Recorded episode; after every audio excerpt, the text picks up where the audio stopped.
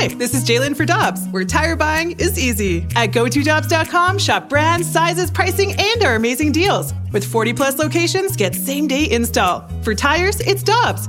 For deals you can use, click on GoToDobbs.com now. When you need mealtime inspiration, it's worth shopping Kroger, where you'll find over 30,000 mouthwatering choices that excite your inner foodie. And no matter what tasty choice you make, you'll enjoy our everyday low prices, plus extra ways to save, like digital coupons worth over $600 each week. You can also save up to $1 off per gallon at the pump with fuel points. More savings and more inspiring flavors make shopping Kroger worth it every time. Kroger, fresh for everyone. Fuel restrictions apply. Dick Vermeil, Michelle Smallman, Randy Karraker, and Coach, it's great to have you with us. Thanks for stopping by. Oh, always great to be with you. We shared a number of fun shows. Yeah, we sure have. And uh, let's talk about that play. That happened like right in front of you. Mm-hmm. What, what are your strongest memories of that particular play? About 40 seconds before it happened, or a play before it happened, I'm talking to Mike, and I said, Mike, I'm lined right up here in the sideline, and this corner is only five or six yards off Isaac and I don't see any safety. I don't think he can be. He I can give him, give go after him, and he did. He went 999 as he said, and you know, there it goes. And I saw it happen, you know. And then, but I also saw Kurt going down, so I, I was like this, and I I wasn't sure what was going to happen down in that end. mm-hmm. and, and obviously a great adjustment by a great football player. I want to go back to the beginning though, because pe- there's people now that are driving down the road and they don't remember '97 and '98. Mm-hmm. And your start with Isaac wasn't all roses, was it? Wasn't roses with anybody. they had never worked like we worked, and that wasn't Isaac's complete. Isaac had hamstring problems. Mm-hmm. You know, he only played five games the year before, so him coming into the '99 season, I have two first round picks now playing. I have Isaac Bruce back healthy playing, Torry Holt a first round pick playing, you know Marshall Faulk a first round pick playing. Uh, I have uh, uh, Mike Martz first round pick coach, coaching Al Saunders first round pick coach coaching. I mind I, and John Mac, you know Matsko and Dana LeDuc. I had about six or seven first round picks that all of a sudden, you know, and I think they all really capitalized. And Mike put it nicely a few times. I've heard him say, you know, the table was set. Mm-hmm. Let's, let's, go let's go serve the meal. And uh, no one did it any better than Mike did. Was there ever a time that Mike would present a play to you and you thought that's just too crazy? Because we know he he came up with so many brilliant things, but were you ever like, I don't know if this no. one's going to work? no, uh, not at all. You know, uh, uh, you see more crazy things in the game today than you saw on that offense at that time. There were, you know, not many fluke type plays. They're well designed, a scheme that uh, I was familiar with. I've started in that scheme uh, myself at the Ram. It's, I mean, at the Eagles a long time ago. You know, this, the mechanics derived from Don Coryell schemes, the number systems and all that kind of stuff. And I was close to that system because Rod Dowhower came from San Diego State and Don Coryell with me to UC, to UCLA's. Uh-huh. So I was familiar with it, and then uh, I stayed with it myself and grew. And then I'm out of coaching for 14 years, and I come back. And, and Jerry Romeby was my first offensive coordinator. He came out of the same scheme. Mm-hmm. And uh, so when Mike took over, it wasn't a, uh, a startling change. It was a, a, lot of brilliant changes, and we had a lot more talent. And we had ch- changed up how we were practicing a little bit. We took a little heat off them because we had really pushed them the first two years, and uh, uh, probably left some effort, some uh, on the field, practice field. Mm-hmm. but it all paid off that third year. How difficult was that for you? Because you were you did three a days in Philadelphia, it, mm. right? You, you, not really. No, but they were long practices. So you put them to so, all day. So that that was your nature, though, was yeah. to, to to work them hard, to to pull back a little bit. was that hard for you? Uh, you know, a, a, little bit. You know, my confidence level. I never wanted to get in a position where I was trying to outsmart somebody but I always felt we could outwork them. You don't outsmart Tom Landry and those kind of people, George Allen's and Don Shula's and Bud Grant's at that vintage. You know, George, you know, you just didn't. But I felt young, uh, you know, younger, maybe more, a little more intense and enthusiastic, a little passionate at that age. Maybe by working hard we could catch up. Because at the Eagles, we didn't have a first or second or third round pick the first two years, and we didn't have a first and second the third year. So the only way we were going to get better is develop those people we had on the field. And to do that, uh, you had to stay on the field. So I didn't do it the old-fashioned pro football way, which I had worked for in pro football with, you know three different head coaches, so I knew how they normally did it. Uh-huh. We just did it. We d- decided after we got going we couldn't do it that way, and so we just uh, decided to, to work a lot harder and longer. I remember watching the precision with which Al Saunders had your guys, your wide receivers, go through drills. Isaac Torry, Oz, Ricky, uh, Tony Horne. And those guys really bought in, didn't they? That group of receivers really bought into trying to be perfect. Yeah. Well, Al Saunders is a perfect football coach. You know, he's a Hall of Fame assistant coach like Mike Martz is. You know, and uh, I had so many great people with me, but uh, Al Saunders very special, and I've, I knew him for a long time. I watched him in many, many training camps at the Chiefs because I did broadcast their preseason games. So I'd always go to training camp for four or five days and really get caught up and watch Al coach. And he's a San Jose State alum. I'm a San Jose State alum. So we've been friends forever, and. Uh, yeah, there's no better football coach, and that's he, did a great job. He did. He was my Mark Martz at, in Kansas City. Right, yeah. You've coached a lot of Hall of Famers, and right before we came on air, you said you know what a Hall of Famer looks like at almost every position. So we're here to celebrate Isaac Bruce through your eyes. What makes Isaac Bruce a Hall of Famer? Well, first his innate athleticism, his fluidness in his body, his uh, work ethic. You know, uh, he's you know he's a junior college, two junior college guys. You know, and then on to college, on in the NFL, and uh, his ability to run, all these different things. But his work to try to make it harder on me, so I catch that one. And he would he would poorly position his body to catch a ball on purpose. So he was working on techniques that weren't uh, worked on. How do you don't teach someone to catch a ball poorly? You know? Yeah. Yeah. But he he put himself in position to catch difficult balls on purpose, and you know, and people would say he was not a big physical guy, but r- true concept of a wide receiver is uh, a guy. He's not supposed to be in a crowd. You know, if he's really good, he doesn't have to catch a ball in a crowd. He separates, and he could really separate, and he could relocate as he did on 999. He could relocate the ball. He could take his eyes off it here and look over here and then catch it. Uh, all those different things, and, uh, but in his hands, you know, and uh, you know, it all it all goes down to hey, when when you're one of 15 kids, you learn to survive. Right, right. he was number 13 out of 15. He learned to survive. Okay, so uh, he's you know he belonged in the Hall of Fame and he's here. And Torry Holt will be next. Yeah. Dick Vermeil is with us, Karraker and Smallman from Canton on 101 ESPN. And, Coach, let's go back to that 49er week. The Rams had lost to the 49ers 17 times in a row. Isaac had lost to them eight times in a row. And especially that group that had come from L.A. It was DeMarco, it was Isaac, it was Jay Williams, it was Keith Lyle, it was Todd Lyght.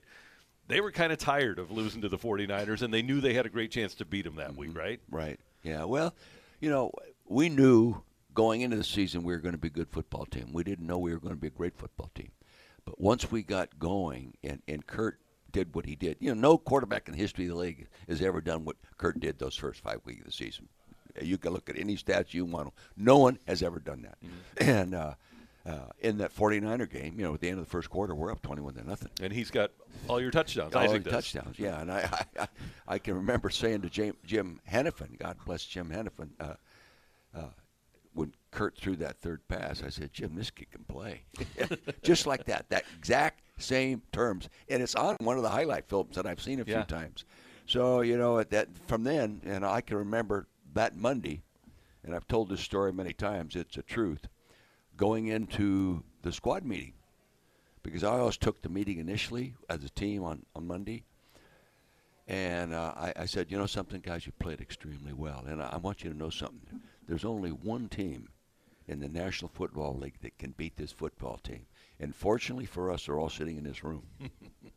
and if we do what we have the ability to do in this room, maintain the same focus, our work ethic, our concentration, don't get arrogant, you know, don't become play, play we'll win it all.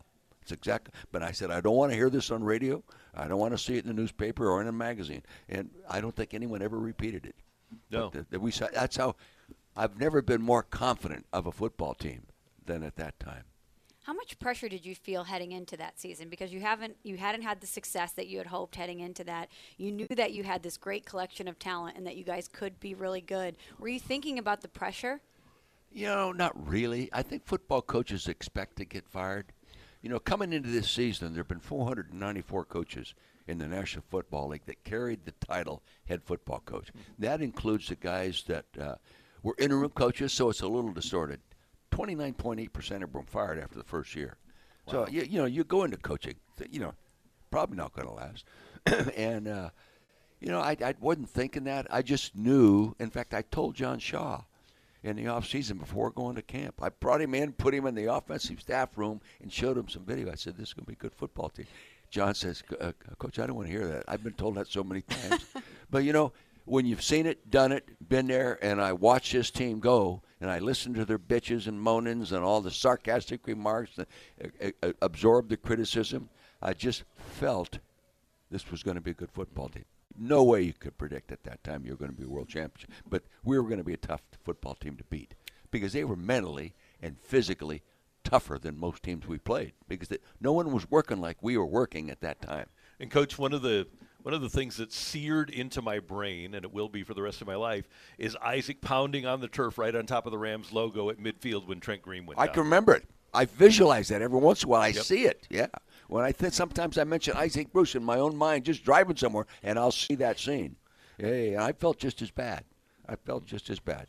Uh, selfishly for the team, and uh, and independently, I felt so bad for Trent Green. Yeah. You talk about, and I I know him better today. Okay, I probably know him as well or or better than any player I've ever coached. Okay, because we've maintained a lifelong relationship since that time, and uh, I just how he handled that was unbelievable. That's hey, we gave up a first round pick to bring him to Kansas City. So, Right. So I loved him. But okay. he, he was here's a guy, and we had a guy that uh, was in St. Louis, Pat Maroon, grew up in St. Louis, scored a huge goal to move the Blues on in the playoffs, and he, he's a huge part of the Blues winning a Stanley Cup. That's what Trent Green could have been in St. Louis. He, he could have been the hometown hero Oh, no and question. missed that opportunity. Yeah, but you know, people ask me all the time, "What do you? How good do you think you would have been uh, if it had been Trent as the quarterback?" I know he wouldn't be Kurt Warner. They're different. They're different. But I have such confidence in Mike Martz and Al Saunders and Jim Hanifan and a little bit myself that we would have taken advantage of the things that he could do, maybe a little better than Kurt. You know, but uh, there's only one Kurt Warner throwing the football. You know, there was only one of those, and Trent wasn't far off it. And there were certain things he could really do well, and I, I we might have run the ball a little bit more. You know, you never know, but I, I felt we would have been every bit as successful. There's obviously so much talent on that team, but it's amazing as we visit with so many members of the Greatest Show on Turf what great people they are. Is that something that you cared about or were conscious of when you were assembling the team that you wanted to have somebody that had a certain mentality in addition to the skill set? Definitely, definitely, definitely. Okay, I'm not a psychiatrist or a psychologist, but you know, having had the opportunity to coach high school football, junior college football, college football, then in the NFL, I knew what I wanted. I knew I had seen so many different kinds of profiles with athletic, athletic talent not reach their maximum, not not really reach their potential. And one of the reasons were they were uh, they didn't have the mindset it would take for them to become what they had the ability to be. So I, I tried to put that combination in my evaluation all the time. And at the Rams, yeah, how could you have a better personnel department? Hey, you know, Charlie Armey, John Becker, those guys work. Nobody in the history that I've ever been around in the league had a better system of evaluating college prospects that Charlie Armey and John Becker working together. They were Carol, my wife, used to come in and sit in, in in the back of the room and listen to the explanations on the board. She says, "I think I could make the draft correct after listening to all this and, and staying disciplined to your preparations. Don't get all of a sudden, you know, go off the board." Uh, Charlie was amazing. And Dick, Ann Morgan, who worked the front desk forever Oh, at, at, uh, at Rams Park, I was talking to her, her a couple of weeks ago, and she said, you know, there were some guys over the many years that she was there that you worry about what they're gonna, what's going to happen with them after they're done. But I never worried about the guys from that era, and they've all succeeded. Oh, and, yeah. and there's that's part of the plan, isn't it? Well, they, they've done, you know, we, they've all had issues. Hey, Yeah, I yeah. had my issues. You know, we all have. But uh, no, they were, uh, and what's really fun is to see them when they're all together, like we're going to see them Uh-huh. this week. Uh, there'll be a number of them here, I'm sure. And uh, it'll be fun to see them together. You know, if they get me around a table over a beer late at night, first thing they talk about is those first two years of training camp. Yeah, Oh, right. man. Coach, we thought you were crazy. I was crazy. but, you know, there's sometimes you got to build a team, then you got to develop it, And the only way you can do that is have a great personnel department to help you build it, and don't think because you're a head football coach you got to you've got to listen as well and utilize them, and then you got to have a plan to develop what you have, and then you got to coach it. Then you got to coach it. And I was fortunate that my staff, my organization, and my support of John and Jay uh, made it happen. They, they allowed it to happen. Today it doesn't happen that as easily. Well, and it's it's a shame because I've told Michelle, and I don't know if she ever gets tired of it, but there's a couple of times a week where I will bring up something that I learned from Dick Vermeil, Well, whether it was in you. a, whether it's in a press conference, and I know you talk to a lot of corporate leaders, and, and as you say, it's really not that difficult. You can boil it down, right? You bet. Just Yeah. surround yourself with great people, Yeah. let them do their job, tell them you love them, motivate them, and Yeah. you're going to succeed. Yeah, hard work is not a form of punishment. No, There's a lot of people, especially today. There's a lot of young people that think it. There, I read the paper now and follow. All training camps are open. They talk about how hard they work. It's like look, you go to practice. It looks like Dancing with the Stars. you know, they're they're creating their own injury problems because they're not compared. Football is not a contact sport. It's a combat sport. Just stop and think about it. That nose guard on that center, that's not contact. Dancing's contact. Uh-huh. That's combat, you know, and uh, you have to prepare them for that. you can't ease into a street fight. No, hey, you know, I, I use this in Philadelphia. I was there seven, uh, seven years in Philadelphia. Last year was a disaster for Philadelphia offensive linemen. One player played all year. The rest of them, three of them missed the whole season. The whole season. Yeah. Okay. Seven years, I had three offensive linemen miss three games between them. In seven years, Harold Carmichael never missed a game. But you, you, I think you physically prepared them better for what that's going to be like on Sunday. Yeah, if, if you're going to play football, you have to practice playing football. But yes, that doesn't mean you have to beat the hell out of No, them just to right. do that. But you can you control the things that help them get better, closer to the environment they're going to play in on Sunday. Yeah. The body develops. I, I really believe this. A lot of self-preservation instincts uh, that can carry over to game day. They really do. Hey, before we let you go, aside from the iconic moment that we talked about off the top with Isaac's catch in the Super Bowl, for you, what was Isaac Bruce's Hall of Fame moment? Oh, geez, I don't know. Uh, I, I think, uh, boy, that's a, you know, it's uh, I would say you'd have to go to that first quarter of the uh, the game against the 49ers. You know, how many wide receivers have three touchdowns in the first quarter against a former playoff football team? Yeah. No, they weren't. The 49ers, like you said, seven teams. That, and I don't know if I've ever seen, I probably have, a player mature as a person, as defining what he's going to want to be and work toward it physically, emotionally, technically, skill wise, and everything, as I have seen. You talk to Isaac Bruce today, he's a lot different than talking to him in 1997 or 1998 or 1999. He's a different guy. And that doesn't mean any negative, but, you know, there's, there's no correlation between maturity and age Right? and there's no correlation in the pace it takes. I've seen it, and I, I've I've seen him go just like that in his overall ability to, to express himself with you on the radio or with me on the phone, or just the warmth he generates as a person. You know that that wasn't automatic to him. He learned to do that in a, in a, in a tremendous Hall of Fame way. Hey, one last thing, and we'd be remiss if we didn't ask because when I give gifts to people, I go to vermeilwines.com. Thank. And everybody that I talk to that is more of a wine drinker than I am, and uh, even I, I went to your tastings, I love your wine, but I'm just not a regular wine drinker. But everybody I know that's a wine drinker loves Vermeil wines. And you were telling me that things are going well. Yeah, this is the first time ever. We've been at 13 years. This is the first year we've ever been in the black. For 13 years, no capital calls, and the two money guys in our business, I own 12.5%, are very close, and they aren't going to let me fail. Okay, so they they never said let's close this thing down. We're losing money. We just said let's keep making better wine. Uh-huh. and uh, I have a Mike Martz coordinating the winemaking, and Thomas Rivers Brown makes me look pretty smart, doesn't it? But that's what you're supposed to do as a leader, right? Yeah. Hire Yeah. good people, Right. And they either either delegate and and work with them, or designate and let them do it.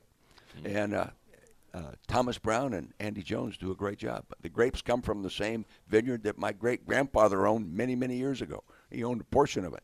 And uh, so if you get good grapes and have good people handling and a little luck, you're going to be good. Right now, we have, for 2020, we have no red grapes because they got the whole crop got ruined in the, Wildfire? in the forest fire. Oh, yeah, Oh, man. smoke damage didn't burn the vine, just ruined the grapes. So we won't have any red grapes of the 2020 vintage. Okay. If Dick and Carol Vermeil are celebrating the, the biggest celebration, what do you pick? What what Vermeil wine do you choose?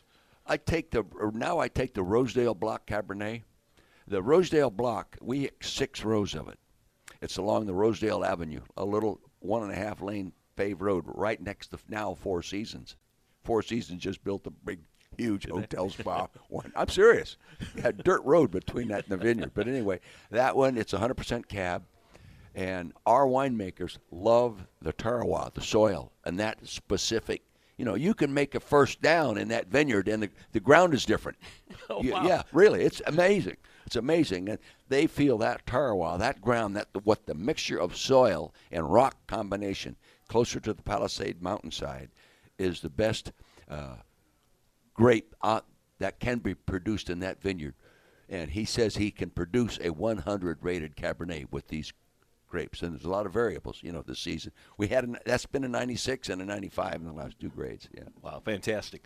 Uh, we can't thank you enough for what you've brought to St. Louis, what you do for us on an everyday basis, what you've taught me, and I try to Oh, pass you. along to young Thank people. You. I appreciate that compliment. And uh, thank you so much for stopping by and taking some time with us this morning. We really do appreciate it. Always fun to go back to St. Louis, believe me. That's the best. Thank you. We, we love you, Coach. That's, Thank you. Uh, to Coach Dick Vermeil on 101 ESPN. Anyone else have trouble sleeping last night? And the night before that? Same. And I've tried everything, but it either doesn't help me sleep, so I'm cranky and tired the next day, or I sleep and then I'm drowsy the next day. Luckily, Seize the Night and Day is here. Go to seizethenightandday.com to learn more about insomnia and how you can seize the night. And Carpe the DM. Make their mission your mission because they will not rest until we all rest. Let me guess. Unknown caller? You could reduce the number of unwanted calls and emails with online privacy protection. The latest innovation from Discover will help regularly remove your personal info, like your name and address, from 10 popular people search websites that could sell your data. And we'll do it for free. Activate in the Discover app. See terms and learn more at discover.com slash online privacy protection.